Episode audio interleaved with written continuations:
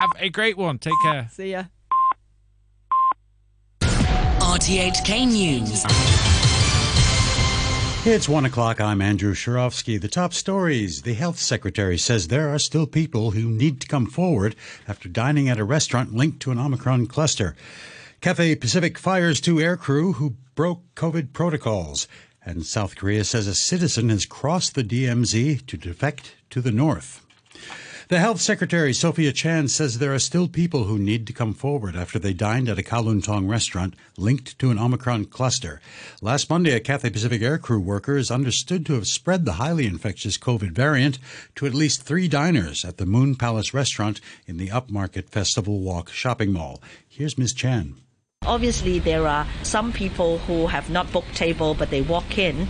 So therefore, I think they are still finding those people. And there are some people uh, that actually have come forward uh, and called the uh, hotline and, and were found. So there are uh, most of the uh, majority of these people have been found. But uh, we obviously would like to appeal to the public, for those of you who have been and, and not yet been found, to come forward. Earlier, health authorities said no COVID nineteen cases had been found in three overnight lockdowns in Ma Anshan, North Point, and Tung Chung that have been linked to Cathay Pacific aircrew. Robert Kemp reports. Block six of Villa Athena in Ma Anshan was the last to be locked down, with the building sealed off at about ten thirty p m It's the residence of a woman who dined at the Moon Palace restaurant in Kowloon Tong and who has since tested preliminary positive. The fifty-year-old ate there last Monday, same day as a Cathay Pacific Air crew worker, who is confirmed as having the Omicron variant. Authorities said by two thirty a m they had tested three hundred residents with no positive cases. Authorities also said that about nine hundred residents of Albany Cove at the Caribbean Coast Development in Tung Chung had been tested with no new cases. The lockdown there began just after six thirty p m after a twenty-eight-year-old female patient, a local aircrew member living in North Point, said she had stayed at a friend's home in the Tung Chung development. Her North Point home in Nam Tin building on Kings Road was also locked down shortly afterwards, with authorities testing around two hundred eighty-five residents with no positive cases. And Cathay Pacific has announced that it has fired two of its aircrew members who were suspected of having breached COVID protocols. Ben Che reports. The airline's announcement comes a day after Chief Executive Carrie Lam summoned its chairman and C E O to express the government's strong dissatisfaction over violations of the company's isolation rules. In a statement, the airline said five of its aircrew have tested positive for the Omicron COVID variant in recent days, and that an investigation into these cases has indicated a serious breach of protocols by some of the crew members. It added that failure to comply with medical surveillance regulations will lead to disciplinary procedures. The Labour and Welfare Secretary Lau Chi Kwong says Hong Kong's quota for domestic helpers needs to be increased, but a shortage of hotel quarantine space first has to be addressed. Natalie Ching has more. Writing on his blog, Mister Law said the number of domestic helpers here had dropped by fifty thousand over two years, and that some locals were now having to quit their jobs to look after family members. He said this had had a knock-on effect on the labour market. Mister Law said the government was in the process of negotiating with hotels that fit quarantine centres and are willing to offer rooms. He said he hoped to announce some good news soon. The military in Seoul says a South Korean crossed the heavily fortified border into North Korea on New Year's Day in what it said was a defection. Robert Kemp has more. The Joint Chiefs of Staff said it had carried out a search operation after detecting the person at around nine twenty p m on the eastern side of the demilitarized zone. It said it could not confirm whether the person was alive, but that a notice had been sent to the north via a military hotline asking for protection. The border crossing, which is illegal in South Korea, comes as North Korea carries out strict anti-coronavirus measures. Pyongyang shut the borders in early twenty twenty, though it had not confirmed any infections. In September of that year, North Korean troops shot dead a South Korean fisheries official who had gone missing at sea. Pyongyang later blamed antivirus rules and apologized. Weather. It will be fine. Visibility relatively low in some areas at first, dry during the day, moderate northeasterly winds becoming easterlies later. Outlook: sunny periods in the next couple of days, cloudier with few rain patches in the middle and latter parts of this week. The temperature right now is twenty-two degrees Celsius with the relative, relative humidity standing at sixty-one percent. You're listening to R T H K. The time is five minutes past one. A thirty-year, thirty-seven-year-old man on the mainland who was abducted from his family at the age of four has found his biological mother once again after drawing a map of his childhood village from memory. The B B C's Celia Hatton has details. As a small boy, Li Jingwei was lured away by neighbors and sold to a child trafficking ring. He was bought by a family living eighteen hundred kilometers away in eastern China who wanted a son. But Li forced himself to remember the details of his childhood village, often tracing it from memory into the dirt with a stick. A few weeks ago, he posted a hand-drawn map to social media, asking if anyone recognized the layout. Police in Yunnan Province in southwestern China matched the map with a local village and found a woman whose son had disappeared years ago. D N A testing later proved the link and the power of childhood memory. Israeli Air Force jets and helicopters have launched overnight strikes on Gaza. The attacks came in response to rockets fired yesterday by the Palestinian militant group Hamas. The B B C's Ben Lowings reports. After night fell, the Israeli Defense Forces said they'd struck what they called terrorist targets in the Gaza Strip. Hamas radio said Israeli aircraft and tanks had targeted some of the militant group's security posts and a training camp.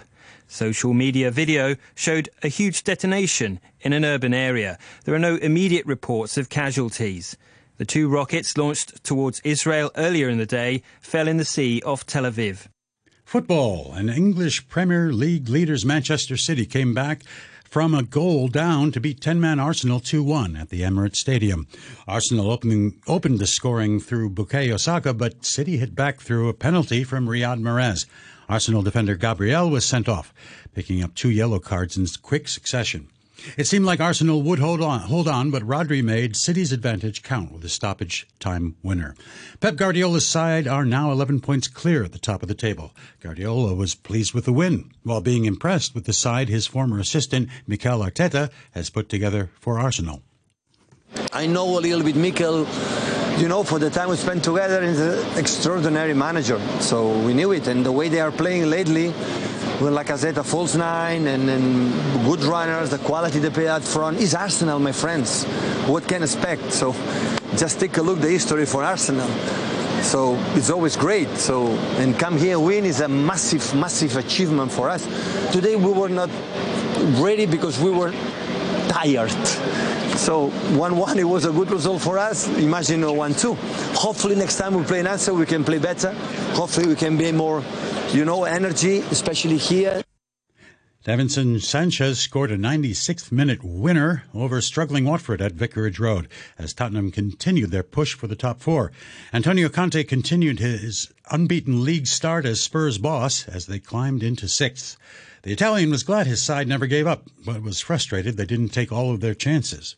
For sure, uh, we had to improve in the last pass because uh, and, um, I, I have seen the stats uh, after the first half. twenty-nine crosses. twenty-nine crosses and uh, zero goal. Oh, uh, it's important for us to improve, improve the quality in the last pass, because the last pass um, gives you the possibility to, to score. Spurs have reduced the gap to fourth-placed Arsenal to two points, having played two games fewer than their North London rivals.